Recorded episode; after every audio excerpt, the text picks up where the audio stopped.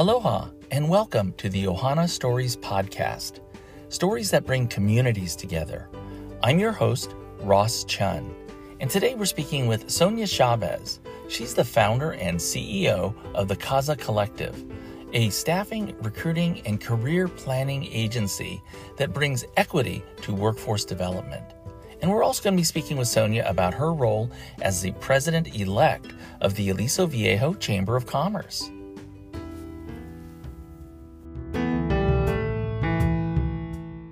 Well, Sonia, thank you so much for joining the podcast. Well, thank you for having me. I love being able to do these segments and talk to people that I've gotten to know a little bit, but then also I get to learn more about you. And so I want to start off by saying, do you recall how we first met? I do. I first met you at a networking breakfast with the Aliso Viejo Chamber of Commerce. That's right. Yeah. That's right. With the Chamber of Commerce. So they have a networking breakfast every month, and I do my best to attend those because we get to meet the new businesses or people who are prospective members. And the chamber is really the city's conduit to building the local economy. So I've always said that we don't feel like a complete city unless we have our Chamber of Commerce and our connection to the local businesses. So yes, that's how we met. Mm-hmm. And so let me start out by asking then, you have an official role with the Chamber of Commerce, right? I do now, yes. So initially I signed up as a member, I believe it was last year in May, and was just a member of the Chamber. And then around October, they had asked me to do you know how they do the morning inspiration? Yes. So they asked me to do a morning inspiration. I want to say it was around September, October timeframe. And I shared my story, a little bit about myself and the fact that I raised my daughter on my own. I was a single mother. I had her at the age of 21. Really struggled through that and put myself through school because I was struggling. I was on, government assistance and things of that nature, and wanted to be able to provide for her. Her father was not in the picture. So I put myself through undergrad and then eventually graduate school so that I could essentially afford to take care of her. So I told that story and how the other mission of mine was to break the cycle. I come from a family of, a lot of the women got pregnant as teenagers and didn't finish high school and definitely didn't move on to college because I was the first generation graduate. In my family as well, and really again wanting to set that be that role model for my daughter, so that was important to me. So I shared that story at this breakfast, and after that one of the chamber members, or I should say board of directors, her name is Michelle Goodson, and she recommended that or nominated me to serve on the board just as a board of director. I went to my first meeting. And in that meeting, Julie Wright, the current president, was looking for someone to become the president-elect because she's looking to really retire from the chamber. She's been running it for a long time. And so I saw it as a great opportunity to learn. I'm always, to me, a constant learner. And I thought a lot of the things that I would learn by being able to learn under her that I could even use in my personal business as well, since I have my own business. And it was a goal for me to serve on a board. This is my first time serving on a board. Oh, it is? So, okay. Yes. Okay. So I thought it would be, the chamber, it's still somewhat of a small chamber. So I thought, I think I can really put my arms around this and get involved and learn from Julie, who's been an expert in that role for years. Like, she started the chamber, if you're aware. Yes, I am. I've known Julie for 20 years. Yeah, yes. So I basically volunteered. I raised my hand and said I was interested, and right there on the spot, we discussed it as a board, and they nominated me, or I should say voted me in. So now I'm the president-elect. I'll take my term, per se, in January 2025, but right now I'm considered the president-elect under her wing. So I'm pretty much shadowing her 100%. So that's interesting because I did have to ask about that because I'm, of course, I've served on a number of boards, so I'm aware of board structure and so forth. And so you joined as a member. You're a business owner, and I want to talk about that. Yes. But you're a business owner. You joined as a member. Then you got on the board, and now you're the president-elect. And I wasn't sure what was happening because I attend the chamber events, and I was at the installation. Yes. And I thought, okay, so now Sonia is going to be installed as the president. But then you're going to spend this year as the president-elect. That's correct. The process. Yes. Okay, mm-hmm. Interesting. Mm-hmm. And so as a business owner, and let's just preface this by saying that in Aliso Viejo, we have a wide range of business members to our chamber. So we have individuals, we have corporations, nonprofits, and retailers, and in your case, you're a professional services business owner. Correct. And so that's fascinating to me because that in itself is a unique aspect to the local economy, mm-hmm. Because you're not selling something, you're not booking something, you are providing a service and contributing to the economy in that way. So, and you're based right here in Aliso Viejo. Yes, correct. And I didn't know that until very recently. So you're right here at 120 Vantis, and many people, everybody that I know knows this business complex and the different businesses that are housed here along Vantis. And Vantis is known for the live workspaces mostly. They're also known for the Homewood Suites Hotel because it's one of our two hotels here in Aliso Viejo. Where Vantis is known also for the Vantis Apartments, which are luxury apartments in our city. But in the business community, people recognize this Building 120 Vantis Way as a sort of a hub for different types of businesses, large and small, who are housed here, who serve the community, but also in some cases, they work with different entities, including the Chamber of Commerce. And so you yes. fit right in there perfectly. Yes.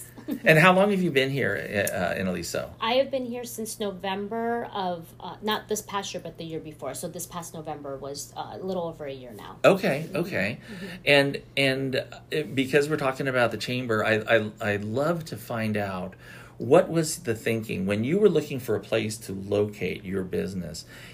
Did Aliso Viejo immediately come to mind? Did you look around and try, or did somebody refer you to this city here? So I was looking for an office space, just like everyone else. I, was working from home right during the pandemic, and I have to admit, I was not a good work from home person. I'm that same person. So that transition when we all were required to work from home was really difficult for me. I'm a highly social person. I also like the structure of like coming to an office, getting dressed up for the day, and leave, having all my work dedicated to a space, and then I get to leave that space and go home and have that separation between work and home, mm-hmm. have that balance. So I found that I didn't have that balance through the pandemic. And as a result, I, just like everyone else, I gained a lot of weight. And, just from a health perspective, it didn't, So as soon as I had actually been living down in San Diego, North County, San Diego. I lived in Oceanside. Oh, okay. And I had met a gentleman through the pandemic, and he had asked me to move in. So I moved in. He lives in San Juan Capistrano. I moved in with him. And then he works from home. So we were both trying to work from home. And he has a very tiny home. And I was just kind of pulling my hair out. So I basically said, I need to go find an office space. So I went looking around at similar, WeWorks. Where I'm at now is called Premier Workspaces. So similar setups where you have, offices and kind of shared workspaces as far as like conference rooms and copiers and a break room. So I wanted that kind of environment. I went all the way up to Costa Mesa and Mission Viejo, and then found this one in Aliso Viejo. And I just really love this. Honestly, the building itself is beautiful. It is. It's sitting on top of the hill. I remember climbing up this hill that kind of climbs around down towards the plaza down there, like our downtown Aliso Viejo, correct? And as I drove up, I was like, gosh, it's just so beautiful up here and quiet. And it just felt like a fit. I just knew as soon as I came into it, I'm like, this is where I want to set up shop.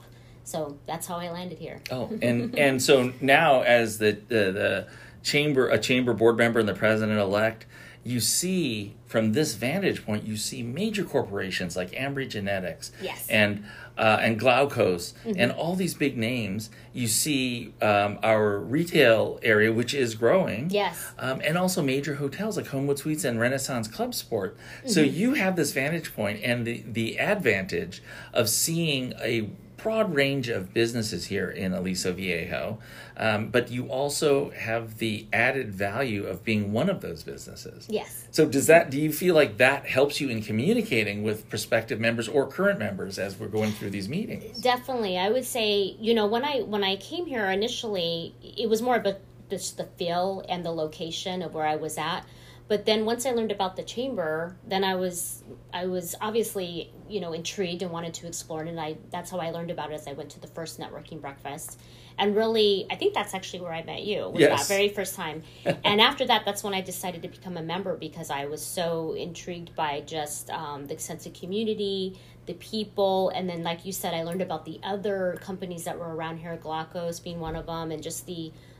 again, it's a flourishing downtown. I could see that there was development that's, it's growing. Mm-hmm, so I'm like, mm-hmm. You know what? I think this is a good place to start my business, because I had just started my business. So definitely being part of the chamber and seeing the businesses that are here, and just the sense of community even within the floor that I work on, you know, and being able to communicate with some of the people that, right, we have these individualized office, mm-hmm. but just like, you know, we get the little coffee, what do they call it, or water cooler talk and things of that nature, and fostering those relationships. So I definitely feel like I landed in the right spot.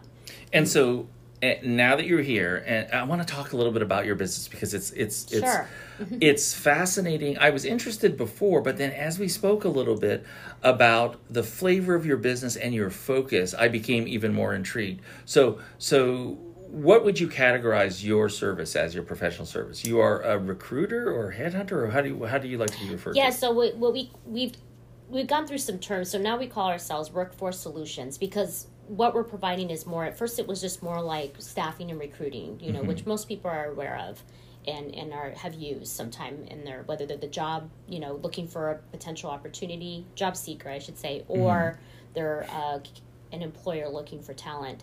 But we've expanded since then. So when I first started, I really only focused on direct hire. So like a lot of executive search and direct hire placement.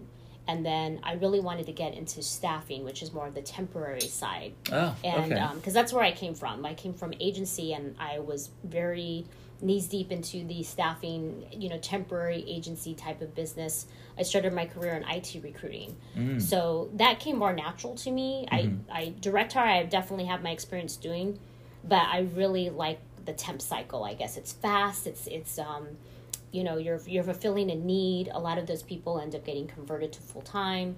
So I really like that. I guess just the rhythm of doing temporary placements.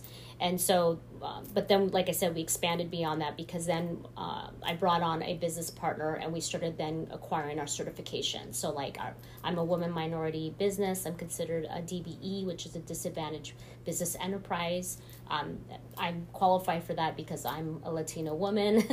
Oh, that's interesting. So I wasn't familiar with that designation. Yes. Okay. Mm-hmm. Yes. But mm-hmm. being a Latina woman, yes. that is one of the sort of prerequisites is being from one of those classes of employer. Correct. Okay. Yes. And also under a certain, like you basically haven't earned, I think it's like close to $5 million in revenue, which I'm clearly not there yet because I'm still a startup. Mm-hmm. And mm-hmm. So we got the certifications, and because of that, now we can do government contract. Oh, so then it's, you know, so then, right, then your scope of services gets broader. So we can provide temporary services, direct hire services to government agencies. They call them SLED. So it's like the state, local agencies, education as well, and like schools, universities and such. And then we also got the certification. It's called they call it WOSB for sure, or WOSB. It's women-owned small business enterprise, and you can now do federal contract. So federal contract. Okay. So what we do is we submit for RFPs to earn that work, and we started submitting RFPs, and you know there is competition.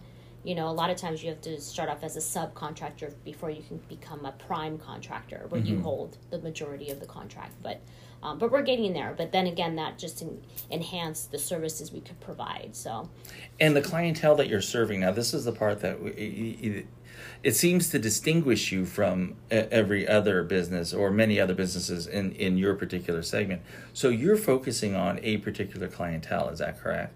Yes, we specialize in like IT for one, like tech, so AI, machine learning, software development, everything under the tech, because that's where I started my career, was in IT. And then we also do marketing and creative. Myself and one of my other business partners, we used to work at the Gemological Institute of America in Carlsbad, if you're familiar. It's GIA, yes. Yeah. So course. That's really the cornerstone of my career. Right? My leadership, I got my first leadership role there as a manager, grew a team, but we learned all about the jewelry industry, the gemology industry. So between the both of us, her name is Zaudi Miranda, we have about 10 years altogether. So when she came on board to work with me, then she immediately was encouraging me to support that industry. Because she was like, Sonia, we know this industry. We need to support it. We have great contacts from working at GI for so long, and we need to be in this space. So honestly, a lot of the clients that we've gotten recently have been within the jewelry industry. So and you're serving. Particular segments of the community as well. Correct. So, and I know that a lot of companies are trying to either for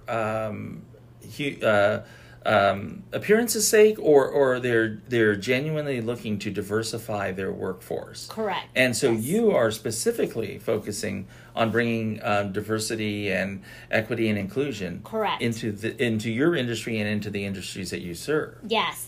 So what we did was my company is called CAZA Collective. So CAZA in Spanish means to hunt. So whether you're hunting for an opportunity or hunting for the talent, then CAZA is your destination. So that's how I came up with the name. But then I was really passionate around, so one of the things that I'm really passionate about is just community as a whole. And being on the corporate side, I know that they have DE&I initiatives, and I actually sat on a DE&I committee at GIA, and it was a result, we didn't have that in place before, and really it was a result of Black Lives Matter, that we decided we needed to do something. We needed, historically GIA never really took a stance as far as politically or socially, on where they stood with things. And it started coming to the point where, you see a lot of organizations were starting to make statements on where they stood with that issue and what were they going to do to address it. And it really came back to those DE&I efforts. So I was part of the committee, and it was, fascinating because it was something that we embarked on with great intention.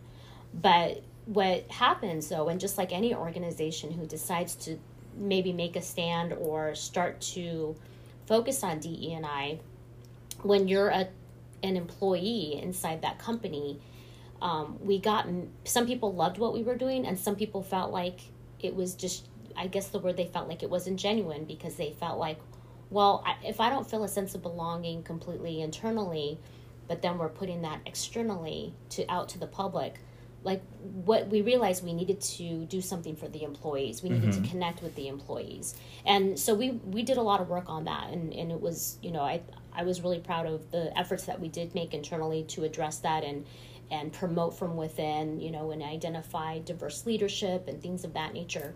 So we did that internal work, right? But of course, during that time, or shortly thereafter, my time at GI ended, and I got recruited to go work for a different company. But fast forward to where I am today, I wanted to do something where, because one of the biggest challenges that we had, and I was the head of talent acquisition at GIA and even at my former company that I worked at before I started my own business, and one of the challenges that we had was that trying to find... Well, as I mentioned to you when we first spoke, was that as a recruiter, you speak with hiring managers and they give you a list of requirements that they're looking for in their ideal candidate. And it's usually, I want X amount of years of experience, specific degrees, education, and things of that nature, and skills. And then the diversity conversation always comes up, which is, well, we need more women, so let's say, this usually happens in IT, we need more women, we really want a woman, or it'll say, we don't have enough diversity in our team, we would like them to be Hispanic or Black, you know. Mm-hmm. And I have to admit, as a talent acquisition leader, that was so difficult because I can't go out and shop for that. Right. You know, you can't go on LinkedIn and look for brown people or right. or you know what I mean? And it doesn't work that way. And it also has sort of a, I hate to say it this way, but it has sort of an offensive tone to it. Right. I mean, I feel that way. Now, I don't know why this is, but if someone said we want to increase our female workforce, right. that doesn't seem that unusual. But if someone says we're looking for more Asians, yeah. I cringe a little bit when I hear that. Yes. So it is a very difficult line to walk. It is, and it's hard because it's said with the best intention, right? Mm-hmm. There's no malice in that request because right they see that there's I guess you could say a diverse and inclusive gap, and they mm-hmm. want to fill mm-hmm. it. But you as a recruiter or a talent acquisition leader, you can't just go out, like I said, and shop for that. You can't order it up like you would order, you know, a meal. Or mm-hmm. Right. So unfortunately, then that's where talent acquisition leaders then need to get creative and look for ways then to, you know, identify that talent, attract that talent. And at the same time, still be fair and equitable because at the end of the day, you still want to hire the best person for the job, regardless of gender, race, what you know, all of that. Mm-hmm. So you're walking that fine line even as a talent acquisition leader or a recruiter when you're out there doing the headhunting per se. Mm-hmm. And even in a corporate side, you're still doing that, right? Because you're filtering through all these candidates. And they have, you know, I should say technology has it in place now where you can't tell who you're talking to right. a lot, right? They have a lot of that. Because in order to be fair and equitable, like we can't see, you know, a lot of candidates are concerned when they're having to enter in that personal information like your gender, your race, you know, have you been a veteran, you know, all of those things. But that information is removed from recruiters. It's a compliance. So, mm-hmm. so I've actually had candidates ask me like, gosh, you're asking these questions. Should I be concerned? And I said, no, the recruiter doesn't see that. It's more for EEOC. So when they hire you, then they can see that information and only HR can see that. Mm-hmm. But mm-hmm. the recruiter who's recruiting doesn't see that. But again, as a talent acquisition leader, I still needed to get my positions out there for, you know, for the company. And so there's a lot of these diversity job boards that you hear about. And, you know, you can look them up. And some of them are very good. They're reputable. Like one of my favorite ones is like Fairy God Boss, I think it's called. And it's catered towards women. There's Latinas in Tech. You know, there's all these job boards that do very well. And a lot of them are providing resources. They've created community for the diverse job seeker, mm-hmm. let's say, or inclusive job seeker. But then there's ones who I feel are taking advantage of DE&I, and they've been able to use SEO to their advantage. Mm. And there's job boards out there, and I don't want to name call. No, them, but there's some out there that, you know, I guess you could say are using the name diversity in somewhere in the URL. Mm-hmm. But when you go to that website, you just see a list of jobs, but there's no resources. They're not doing anything to really attract that diverse job seeker that they're claiming that they are targeting. Mm-hmm. So there's mm-hmm. so I remember signing up for these job boards because right when we decided to, you know, showcase that we were supporting DE&I, the go-to was you go into Google and you start typing in diverse job boards and they all pop up and you just start registering and posting your jobs. But then when you have to report out on that ROI, like who are you really getting, you don't know that you're getting a diverse job seeker. There's mm-hmm. no guarantees. And also I saw that I was lucky if I got 2 or 3 resumes from these job boards. Mm-hmm, mm-hmm. But you would see thousands and thousands of jobs posted on those job boards. So to me, it felt dishonest and that these companies are investing in these job boards thinking they're doing their due diligence. Mm-hmm, mm-hmm. But I guarantee you that those diverse job seekers are not going there because there's nothing that is there to support them as a job seeker. Right, right. So I felt so passionate about that because it was so frustrating to me being on the corporate side as a, you know, talent acquisition leader and also part of the DE&I committee that I could not show that these investments that we were getting our ROI and we were actually truly bringing in the diverse candidate pool that they were hoping to achieve. Mm-hmm. So I, once I started CAZA Collective, then I was like, I want to have my own job board, but I want it to be more robust. We're actually providing value to the job seeker. We're helping them on their job journey. We're doing workshops. We have events that actually attract those candidates to those positions. Mm-hmm. So we are doing the job of putting those roles in front of the diverse job seekers by hosting events, workshops, webinars, and things of that nature. And then if you go to CAZA Connect, so it's a different website, mm-hmm. and you'll see that you can, upload your resume. We have resume review services. You can get connected with a career coach. And then, of course, there is a list of jobs that you can apply to.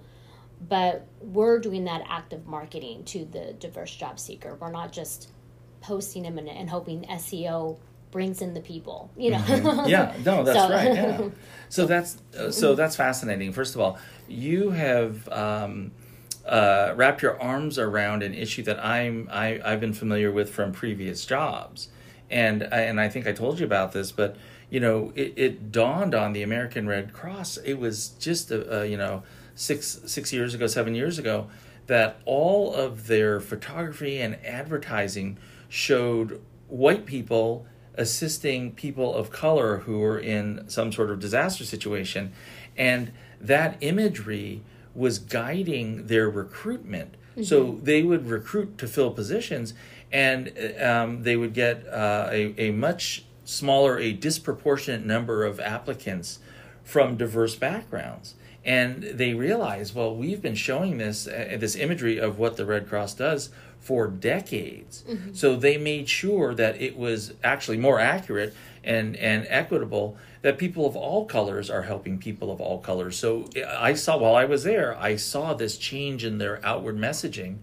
But then on top of that, they made sure that their recruiters and the people that were interviewing applicants also were from diverse backgrounds. Correct. So that the applicants came in and they felt like, oh, okay, this does make sense. This is what I'm applying for. This is what I'm doing. Right. So, and so with your surname, do you think that contributes to the perception? Or do applicants know your name when they contact you? Or is that like a blind side to the... You mean my name, my personal name? Yes, your personal name. Yes. Yes. I don't know right now because for transparency, we just launched it. It's still pretty new. Oh, I see. Yeah, okay. We're still rolling out. We did some initial social media, and we decided to revamp it. We're doing a whole new campaign. Mm-hmm, we're planning our first event. It's going to be a launch event, and what we're really wanting to do is it's going to be a mix of a career fair, mm-hmm. as well as kind of like a networking mixer that'll cater more to the companies to showcase what we can do. We want to help the companies really brand themselves, help them with that branding. Because usually you go to a career fair and, some of them are great, but some mm-hmm. of them are just, there's maybe one or two people sitting there and they have maybe a banner behind them and that's about it. There's not a lot to showcase who they really are as an employer. And sometimes that's a disconnect between HR and marketing, right? Mm-hmm. It's mm-hmm. a different budget. But we can help really highlight who they are as an employer. So we have a strong team. I partnered up with an individual who does event planning, and he focused on event experiences. So from some big name brand corporations, mm-hmm, and mm-hmm. and then he also had a recruiting background. So we decided to partner up and become partners, mm-hmm. so that we could really build this out. And it was when I first told him about this idea of CAZA Connect and what I wanted to build, I literally was going to networking events looking for people who know how to do events. And so we ended up meeting through the chamber, mm-hmm. Through the Aliso Viejo Chamber of Commerce. And once we started talking and seeing that we had alignment with our backgrounds, but then also, right, he's bringing this talent that I don't have, which is this event planning. Mm-hmm. And then I have the DE&I experience. I have the certifications. We're combining all of that so that we can create these robust programs. So we'll have a launch event. We're still identifying the location. It will be in Orange County. And like I said, it'll be somewhat of a celebration event because it'll be a launch event, but it'll incorporate the career fair, the mixer. We'll have someone there taking LinkedIn. Or I should say professional photographs for LinkedIn profiles. We'll have mm-hmm. a resume review person there, some coaches, and, really create almost like an expo for job seekers is what we're looking to do.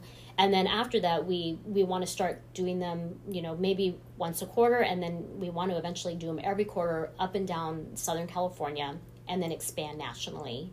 And then the other thing we want to do is just some pure events, networking events that cater to specific subgroups. So maybe we do one that just focuses on the Hispanic community, because one of my business partners, she's fully bilingual Spanish, and they need help too, you know, right on their job search, and so it's just really catering to those groups and partnering with veterans and the LGBT community. And I mean, when there's diversity inclusion, it's across the board. That's we want to have.